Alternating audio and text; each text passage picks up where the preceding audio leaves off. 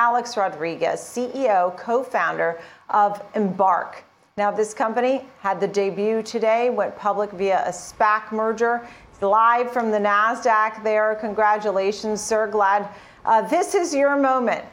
And congratulations to you and the team. So, how do you feel about this moment that you've finally gotten here? It's all about autonomous driving technology for trucks. Yeah, it's it's obviously incredibly exciting. It was a lot of fun. Uh, I think the, uh, the, the only thing we would have changed is it seems like they need a, a, better robotic button here at the Nasdaq, so maybe we'll we'll install that for them. But uh, no, I joke. Um, we're really excited. Uh, self-driving trucks are going to be absolutely transformative, uh, both in terms of safety, environmental benefit, and efficiency. And uh, obviously, this is a huge step forward for us and for the industry. It really is because there's a few things that are going on here in the world of EVs and autonomous driving and things like that. Um, you really looked closely at different ways to go with your talents and chose 18 wheelers. Was it that that was the best place that your technology was needed? Why there? One of the things that I think really has defined Embark from the beginning is being really focused in how we choose to build the business. Um, that's one of the things I think is a little bit different um, from my background, my co-founder's background. I spent 15 years doing robotics and learning what works and what doesn't when it comes to building real production systems.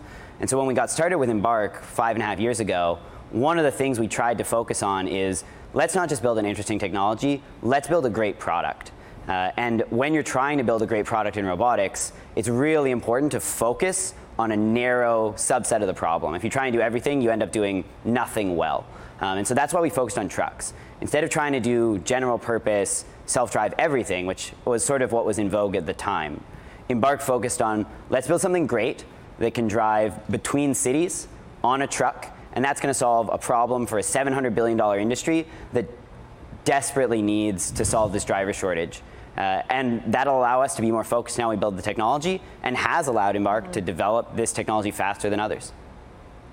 When I see uh, on your notes here 14, 15,000 reservations for the self-driving technology for, that you've secured, um, those reservations are in place. So are they being executed? Are there timelines? When do those reservations happen?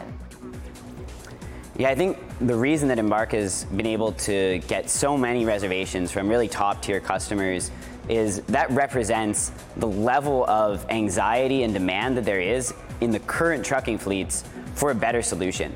I mean, if you look at what's going on in supply chain right now, everyone is struggling. It doesn't matter who you are. And so there's this overwhelming demand for a durable solution that's going to make our supply chains function again.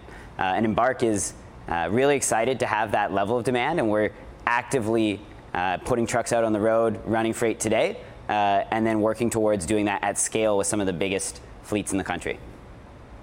I think it's also very exciting that you are now the youngest chief executive officer of a publicly traded company. Um, that must feel incredible. It doesn't come easily. I mean, when they say when you see somebody who's successful, it just didn't come. I mean, they worked hard all your years and your years of robotics. I've watched the team here at the prestigious school, Bronx High School of Science in New York City. I'm sure you've heard of it. You're from Canada, but I've watched how they build and work seven days a week, and now you're transforming it into making the world a better place. At the same time, you have the technology. Now you got to deal with the humans, right? There's supply chain woes. There's human. There's driver shortages. Um, I guess things don't happen as fast as you would like them to happen, right? I think uh, we've certainly been, been moving quickly, but w- we would obviously uh, are always looking for ways to bring the timeline in because we see how important the need is right now. Um, I think one of the things that we've done at Embark to allow ourselves to scale up quickly and meet the moment is to become an asset light company and focus on a software as a service business model. And so instead of trying to build our own fleet, which I think is going to be a really slow process, uh, we're able to license the software to people who already have that asset base. And so when you think about you know, being able to put out 14,000 trucks in the medium term future, that's something you can only achieve by partnering with really large institutions that already have huge volumes. So, are you working with I mean, obviously work with the drivers themselves, but what kind of companies? Do you have to work with the manufacturers that build the trucks? Is it um, the type of technology that's inside the truck? I mean, who are some of your big partners and what are you truly hoping for here? Yeah, you really need a top to bottom partnership strategy because this is an right. ecosystem. And Embark really wants to be part of that ecosystem. So you think about um, we have manufacturing partners, folks like uh, ZF and Cummins, who build the steering and the engine components that we need to interface to. We have uh, folks like Ryder, who we're working with to roll out up to 100 transfer points uh, in the coming years that will be physical real estate uh, to pick up and drop off trailers. And then you have the fleets, who are ultimately our customer. That's folks like Knight Swift, DHL, Werner Enterprises, uh, who we're working with today uh, to make sure that they're ready to deploy this at scale. And we're actually running freight with them today in many cases for customers.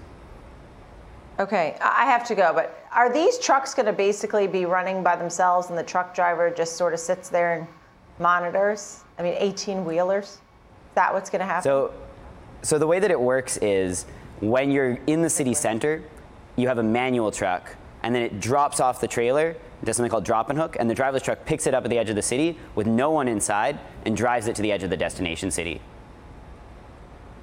All right. Alex, thank you. It's wonderful to chat with you there live at the NASDAQ. Thanks for being on with us. I look forward to some updates. Alex Rodrigues, CEO, co founder of Embark.